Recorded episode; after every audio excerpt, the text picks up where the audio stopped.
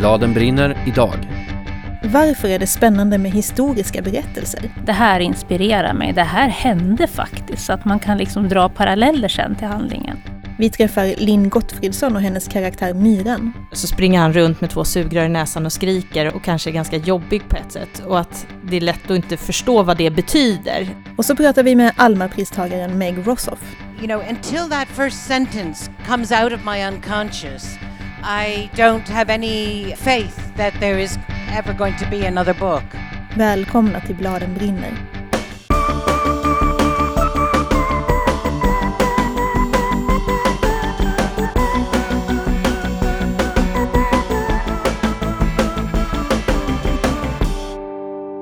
Den här lilla myran Lisa, vad känner du? Jag känner lite som jag gjorde med mina småsyskon när de var små, att jag ville gå fram och göra tusen nålar på den här lilla armen för att jag inte riktigt visste vad jag skulle göra av alla otroligt starka känslor inom mig. Jag tycker otroligt mycket om den här myran. Och det är så fint med böcker där man börjar plocka upp vissa fraser. Mm. Och när man har läst om myran, då finns det stor chans att man går runt och säger jag har en dålig nyhet och en bra nyhet hela tiden. Så nu kan jag säga att den goda nyheten är att vi ska sluta gidra och börja podda.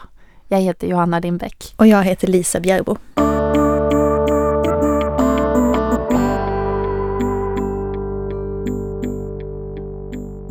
När man pratar om vilka slags böcker som är populära hos läsare från nio år och uppåt nu för tiden så nämns ofta ord som spänning, dystopier, spökhistorier och fantasy. Ett begrepp som inte alls nämns lika ofta är historiska böcker.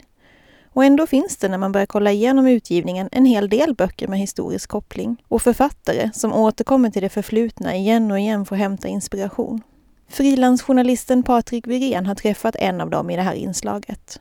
Men vi ska börja på biblioteket i Kista i Stockholm hos Victoria Jonsson som är bibliotekarie där. Det lånas ju historiska böcker fast det är inte så att det finns en, en ett jättesug efter det, det ska jag inte säga. Eh, men sen om man tittar på utgivningen så säger den något helt annat. Eh, de här två senaste, eller fem, sex senaste åren så har det ju getts ut ganska mycket böcker på särskilt så tema andra världskriget och eh, krig och flykt är ju ett stort tema också. Mm. Vad tror du att det beror på att det ges ut fler böcker på det temat nu? Man kan ju se eh, förra året, 2015, så var det ju 70 år sedan andra världskrigets slut. Så man kan tänka sig naturligtvis då att intresset för andra världskriget och så liksom blir större då att ge ut den typen av böcker. Sen har vi ju den hur det ser ut i omvärlden just nu med som stora flyktingströmmar och så. Där eh, det också har getts ut mycket böcker på det temat just på grund av det skulle jag tro.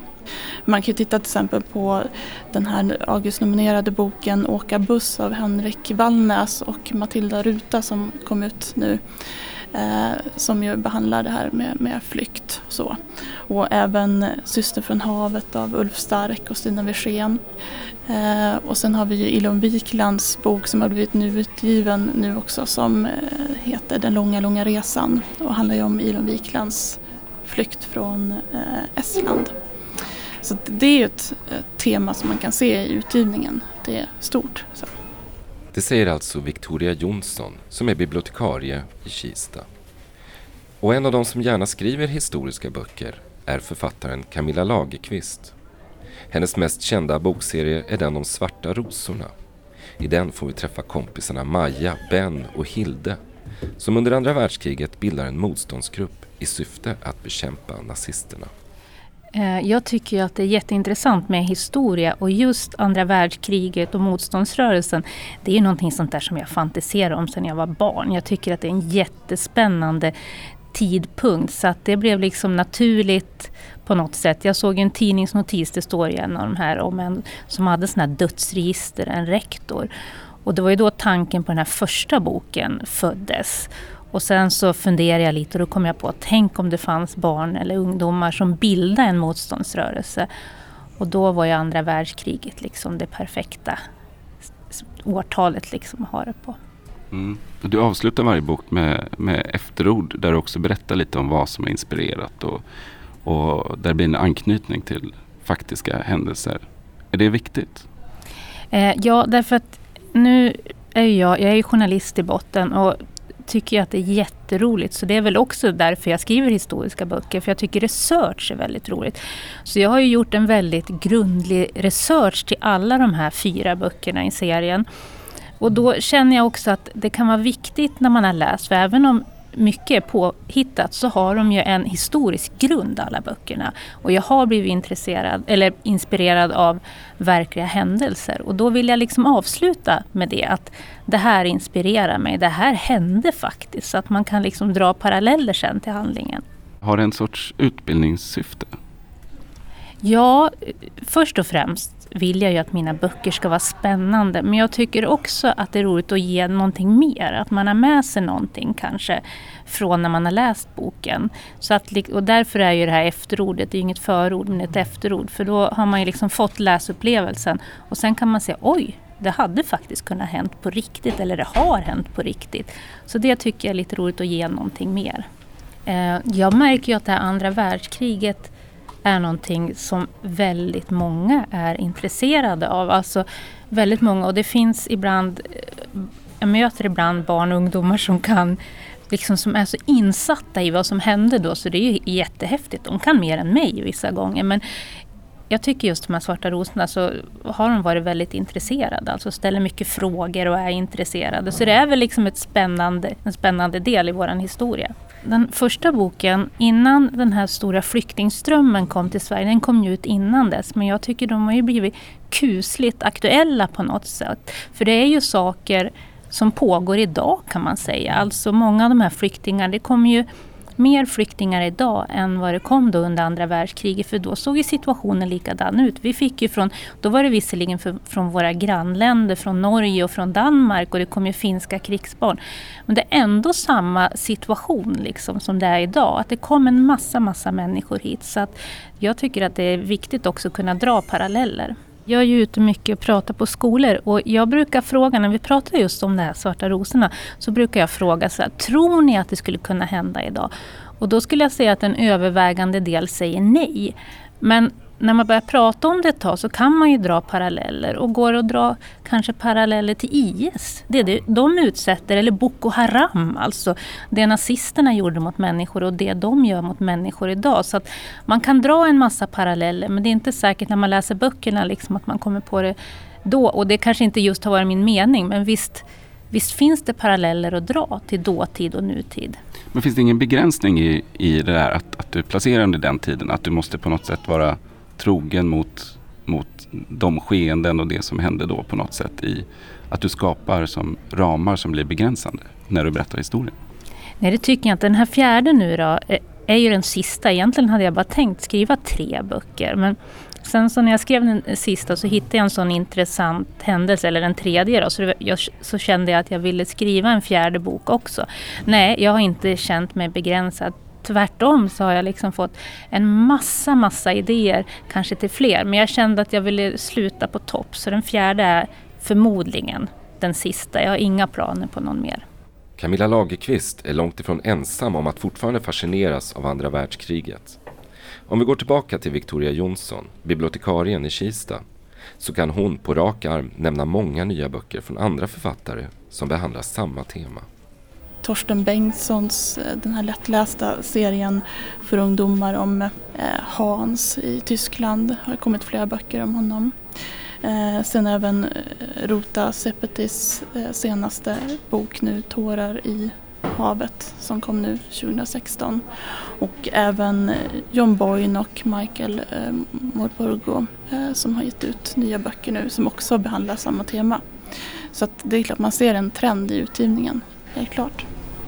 Oavsett trenderna just nu kanske kommer det alltid finnas läsare som letar efter de där berättelserna som har en historisk koppling. Och för en författare som Camilla Lagerqvist kommer det förmodligen alltid att finnas fler uppslag till nya berättelser hämtade ur dåtiden. Efter arbetet med serien om Svarta rosorna har hon fortsatt inspireras av historiska skeenden.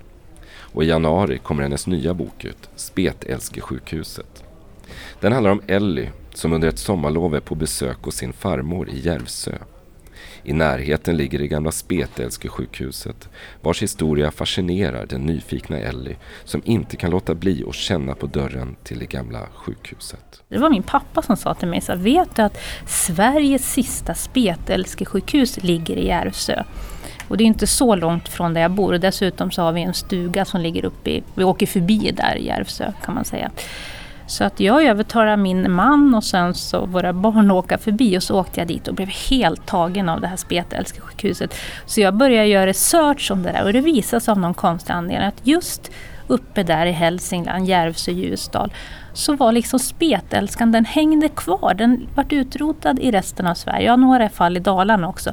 Men just där uppe så hade man fortfarande fall när den var liksom helt utrotad i resten av Sverige. Så därför var det här Sveriges sista spetälskesjukhus. Nej men så att jag, ja, gjorde research och pratade lite med folk och det var ju så att det fanns ju människor ganska, kvar ganska länge där i Järvsö eller Hälsingland som liksom hade överlevt det där. Som, de blev ju ganska ja, ganska vanställda en del av den där sjukdomen. Det var ju därför också det var ju någon slags, det var ju inte bara det att de var sjuka utan det var ju liksom som ett sånt här trauma eftersom att de också kunde se kanske lite otäcka ut eller sådär. Så de blev ju liksom helt utanför gemenskapen. Och det, min dotter sa till mig så här, nästa bok, kan du inte bara skriva om någon som är helt, helt vanlig då? Men det är det där lite utanförskapet som jag är intresserad av också.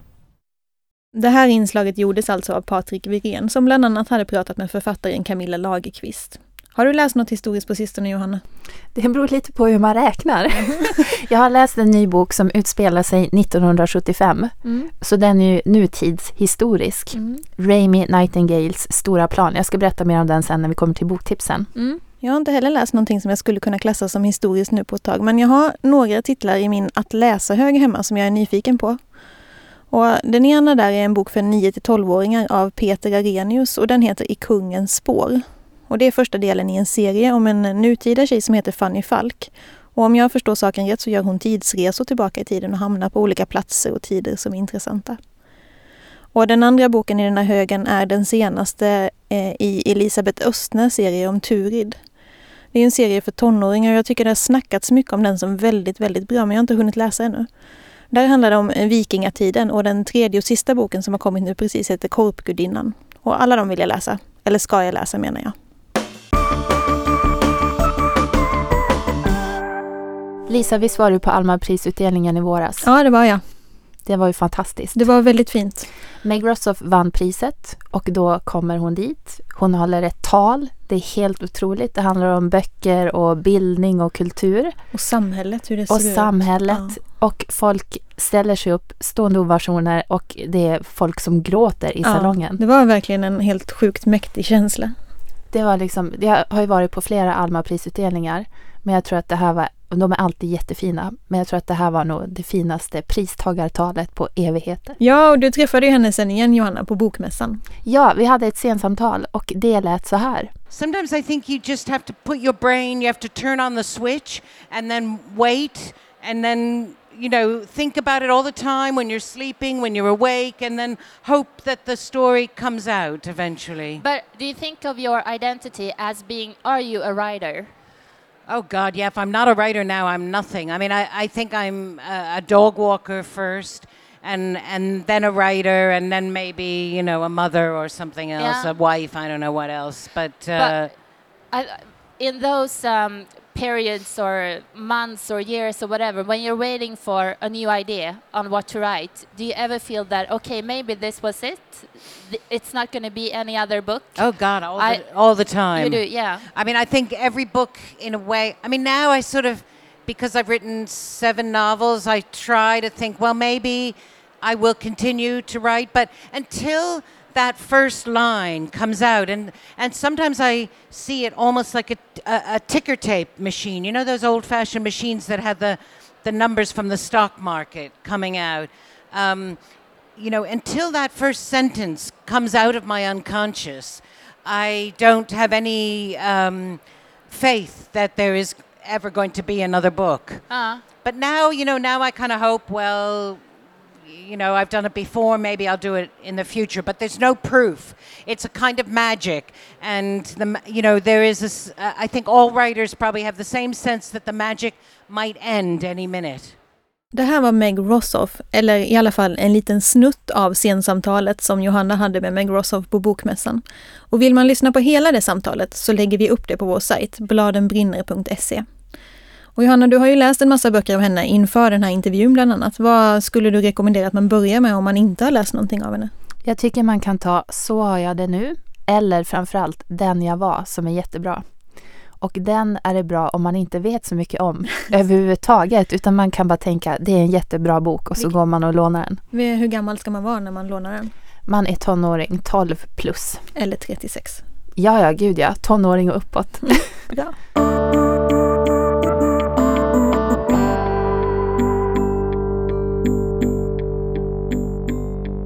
En av de allra bästa böckerna 2016 är En myras liv. Den handlar alltså inte om en myra som man kan tro, utan om en kille som heter Morgan, som är sex år, men som kallas Myran av hela världen. Vi läste ju den här båda två i våras och efter det har vi inte kunnat sluta prata om den. Vi tycker väldigt mycket om den. Vi tycker så mycket om den. Föräldrarna till exempel, den här ständiga hang-upen som vi har, de är otroligt fina. Och Myran själv, han är fantastisk och han har jättebra kompisar och humorn sitter där och liksom, den är perfekt. Man fnissar och myser och gråter när man läser En myras liv. Så givetvis vill jag träffa författaren som heter Linn Gottfridsson. En myras liv, skriven av Linn Gottfridsson och illustrerad av Emma Adbåge. Den tänkta läsaråldern är 6 till 9 år. Boken ges ut av Rabén och Sjögren. Myran är sex år och eh, han är en snabb person eh, som eh, har en bästis som heter Henny och en hemlig snigelvärd bakom gympasalen. Och eh, det här är berättelsen om hans liv. Mm. Så det, och det handlar om att det flyttar in en ny granne som heter Diego, som är ett år äldre och eh, som, myran, som kan mycket mer om livet än Myran. Och Myran blir sugen på att bli kompis med honom. Samtidigt så, så blir det en liten historia mellan honom och Henny och Diego. Och sen i bakgrunden har man föräldrarnas eh, bråk som pågår, som man väl förstår mer och mer av efter, efterhand. Mm. Det känns ju som att det är en relationsroman. Det är väldigt mycket de här sociala vänskap och familj och det är mycket fokus på just hur folk är mot varandra. Ja, nej men det är det jag tycker är spännande. Eh, och just att karaktärerna, alltså att få, få vara med karaktärerna och att få vara med myran tycker jag var jättekul. Just att allting, eller så tänkte jag i alla fall, att allting är via honom. Det är hans upplevelse av alla de andra. Så att man ska få hans bild av de andra karaktärerna och det han upplever av dem. Sen finns det ju såklart andra delar på dem, men de struntar jag i här, utan nu är det hans historia, så nu får det vara från hans håll. Um, nej, men det är ju det som är spännande tycker jag, överhuvudtaget. Jag tycker, jag läste den här boken, jag läste den i våras när den kom eh, och nu läste jag den igen inför att jag skulle träffa dig. Och jag är så fruktansvärt förtjust i Myran. Ja, ja Men han är så fin. Ja. Och jag tycker hela persongalleriet och föräldrarna är så sådana här människor som gör rätt och fel. Och att det är det som är charmen med dem, att de inte är... Ibland i barnböcker kan det ju vara lätt att föräldrarna är perfekta och goda hela tiden. Och så här, de svär inte, de bakar alltid bullar, Ja. de är ständigt närvarande och det kan man bli lite less på. Här är det ju inte så. Eh, nej, nej, men jag väl, det var väl det jag också försökte. Jag hade någon slags, eh, jag föresatte mig några saker när jag skulle skriva. Dels att jag skulle försöka ljuga så lite som möjligt i den här Mm. boken. Att, att försöka berätta så eh, rakt upp och ner, men också helt sådär om myran. Jag ville ha med hela honom. Att jag tänker så här, om man går in i ett klassrum och ser honom så tror inte jag att han sticker ut egentligen. Jag tror han är i den där klumpen i mitten. Han är inte den som aldrig kan sitta still eller alltid räcka upp handen först eller så, utan så. Men att, att jag vet, just att få med hela hans, det är både det man ser i skolan och det, framförallt det som är allt han känner och tänker sådär att ehm, alla hans sidor, det var, det var något som jag var sugen på. Um, ja, men till exempel det är en scen när de är på ett barnkalas och så Mm. är det att myran eh, är liksom blyg eller ganska jobbigt där, så springer han runt med två sugrör i näsan och skriker och är... ehm, och kanske är ganska jobbig på ett sätt. Och att det är lätt att inte förstå vad det betyder. Eller sådär, just att man, det är lättare att förstå kanske om det är någon som sitter ute i hallen och är jätteblyg och inte vågar gå in. Och det kan man känna väldigt mycket med som vuxen. Men just den där, egentligen är det samma känsla hos honom, men bara ett helt annat uttryck. Det där var jag, jag eh, kommer ihåg att jag tyckte var kul. Eh, just varför han gör som han gör, att alla inte läser av honom på rätt sätt på något sätt. Men hur kom du sig, varför ville du skriva om just det? Var det att du tyckte att det saknades eller är det sådana böcker du tycker om själv eller? Nej men jag, eh, jag har två söner själv, så jag började tänka på myran när den äldsta var sex år och sen skrev jag den när den yngsta var sex år. För det var på något sätt, det är någon så här övergångsålder, man går från bilderböcker och så in i kapitelböcker och så eh, är det ett jättehopp inser man. Och jag hade massa idéer om allt vad jag ville läsa för dem och sen så började man bläddra och kände det här är jättesvårt, det kommer ju aldrig gå. Mm. Och så kände jag att jag ville ha, eh, ja men jag ville ha en berättelse om en hel person på något sätt. Just att det är mycket ofta äventyr med killar i huvudrollen och eh, det är ju jättehärligt med de här hjältesagorna men det är också ganska mycket att leva upp till. Att man ska vara så heroisk och göra en sån enorm resa på något sätt. Och då tyckte jag, jag ville berätta om någon som mm, är hjälte i sitt eget liv. Mm. Sådär både utan att det är storslaget, att man, så som det är för de flesta, att man eh, eh får förhålla sig till det som händer och så överleva och överlevnadskonstnär i det. Mm. Eh, du har jobbat som manusförfattare. Ja. Ja, vad har du gjort för någonting? Jag har gjort eh, allt möjligt, för jag har jobbat i 15 år, så det är länge. Sen tar ofta projekten väldigt lång tid. Men jag har, dels har jag jobbat mycket med böcker som förlagor. Eh, jag har skrivit manus på I taket lyser stjärnorna av Johanna Tidell. Jag har jobbat med Arne Dahl och Mamma Mu. Och sen har jag jobbat med Spung. Det var mitt första jobb, en ungdomsserie. Oh, den! Ja, det var mitt den första är fantastisk. betalda jobb. Eh, jag har skrivit en jul, varit med och skrivit en julkalender med dockor som hette Höjdarna. Och, eh, drama, komedi, serie och ja, lite allt möjligt. Alla möjliga genrer. Men vad var det som gjorde att eh, Myran blev en bok och inte då en tv-serie?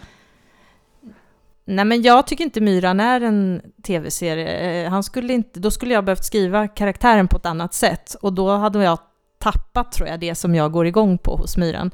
Då behöver man, för det jag var sugen på var just det där att få vara inne i honom, att få, få hela hans, just eh, allt motstridigt inom, inom honom och hur han gör en sak och tänker något annat och eh, att han är både jätteframåt på vissa sätt och samtidigt så blir han jätteblyg och man kan ju berätta mycket av det här i film också, men man har ju inte den inre rösten på samma sätt. Man måste hela tiden gestalta det så att någon som ser det kan förstå vad som händer. Och just det här att få säga, skriva så vad han känner, det var så otroligt härligt. Jag har försökt skriva känner så många gånger jag kunde oh. i boken, varför det var så skönt att få skriva det. Men en annan sak som är så fin i den här boken, som du kanske inte har varit jätteinvolverad i, det tycker jag är illustrationerna av Emma Adbåge. Ja de passar så himla bra till historien. Hade ni något samröre, eller hur gick det till när illustrationerna växte fram? Nej, men först var det ju så att vi väntade ju ett helt år på Emma. För att eh, vi ville ha just henne. Det var både jag och förläggaren var så här, kände ganska direkt att det var henne vi ville att det var hon som skulle rita myran. Eh, jag tycker hon är ju fantastisk. Och just det här att det alltid finns en humor och detaljer och samtidigt eh, realistiskt. Hon lyckas göra något kul av väldigt vardagliga miljöer. Så att, eh, nej men sen fick hon, jag tror jag lämnade med bara typ två ord eller något sånt där. Att myran hade, var pigg, hade pigg blick. Eller något sånt där. Det, det var en sån där grej jag det var nog ungefär det, tror jag. Jag sa kanske. jag tror det. Utförlig beskrivning. Han har pigg blick.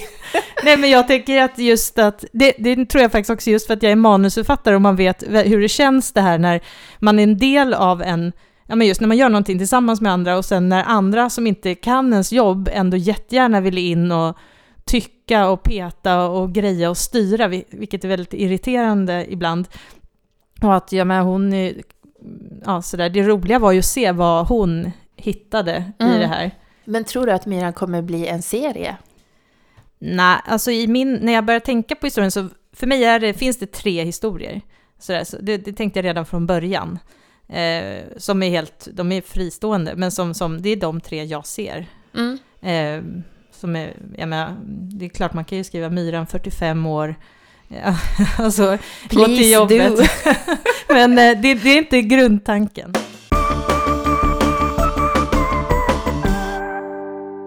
Och då har vi kommit fram till den här favoritstunden igen. Johanna, vad vill du tipsa om i det här avsnittet? Nu får jag ta min eventuellt historiska bok. Den heter Ramy Nightingales stora plan och är skriven av Kate DiCamillo. Och det historiska är för att den utspelar sig sommaren 1975 mm. när tre tjejer hamnar på samma drillkurs. Oh. Du hör hur historiskt. och de känner inte varandra innan. Eh, de är där av lite olika skäl. Det är lite svårt för dem i livet och så under den här kursen blir jättekort, den avslutas i förtid. Men de lär känna varandra och liksom börjar hjälpa varandra. Och den här boken, den är skriven nu, men den känns gammaldags. Och jag tänker att det kan vara en sån här bra bok för nu kommer jag kanske vara lite fördomsfull, men typ mormor och morfar mm. som inte vill läsa en nutida barn och ungdomsbok där det är jättemycket sex, svordomar och slang. För det är inte den här boken, utan den är bara en fin berättelse om vänskap. Mm. Jag har läst några av hennes tidigare böcker också och de har varit så otroligt fina som högläsning och också har den här gammeldags historieberättande, liksom mustiga känslan på något ja. vis. Det känns som att det, och den är liksom inte mossig bara för att den utspelar Nej, sig Det behöver inte vara något dåligt att den Nej. känns gammeldags. Det kan ju också vara en komplimang. Precis, den känns modern men gammeldags. Mm. Jag skulle vilja tipsa om en bilderbok som heter Ninna och syskongrodden som är skriven och illustrerad av Matilda Ruta. Och det är en sån här bok på, det kommer ju en del böcker på temat Jag ska få ett syskon. Men det här är nog den finaste syskonbok jag har läst på länge. Mm. Ibland får man ju när man läser som så en, en finhetsklump i halsen och tårar i ögonen och det får man verkligen när man tittar i den här. Eh, och det är en väldigt poetisk bilderbok tycker jag, men det som jag faller för det är att den skildrar inte bara en stjärnfamilj utan jättemånga familjekonstellationer utan att det ens kommenteras. Utan det bara råkar vara så att det finns två mammor ibland eller två pappor ibland eller jättemånga mammor eller jättemånga pappor. Och man kan bli med barn på olika sätt utan att det är något konstigt. Det finns liksom inte bara det här klassiska sättet som man har hört i 10 000 andra syskonböcker. Det är så fint. Det är jättefint. Bara en rad och ibland åker man till ett sjukhus. Mm. Ja. Och sen handlar det mycket om slumpen. Så här, ibland blir det ett barn, ibland blir det inte ett barn. Ibland blir det så här och ibland blir det inte så här. Den är jätte, jättefin. Och Linn Gottfridsson, hon vill tipsa om? Som det är just nu måste jag ju säga Harry Potter och det fördömda barnet. För det är det vi läser just nu.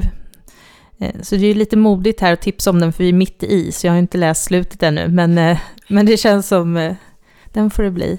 Och Camilla Lagerqvist sa så här. Karina Berg Johanssons bok Vilse. Och det är för kanske lite äldre ungdomar. Och det är en trill, nästan en rysare, som handlar om sex ungdomar som ska åka på läger upp i skogen någonstans. Och den här tycker jag påminner lite om den här sista färden kanske, eller Flugornas herre. Det är en riktigt läskig bok, men väldigt bra.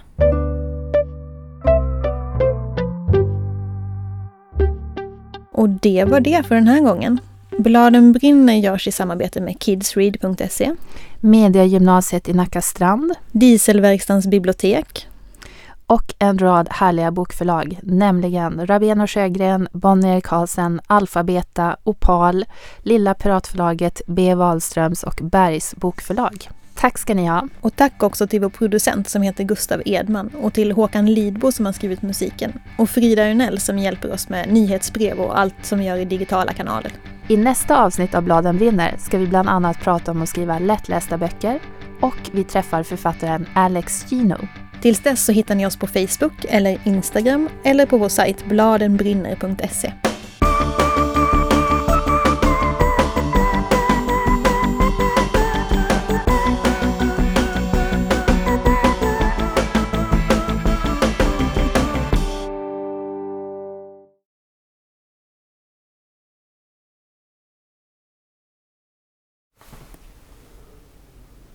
Hörni, det skulle ju vara en bra och en dålig nyhet. Var är den dåliga? Men herregud! Ja men jag tycker du hakar upp dig på detaljer ja. just det. Vi skiter i den dåliga nyheten idag, vi tar ja. bara bra nyheter.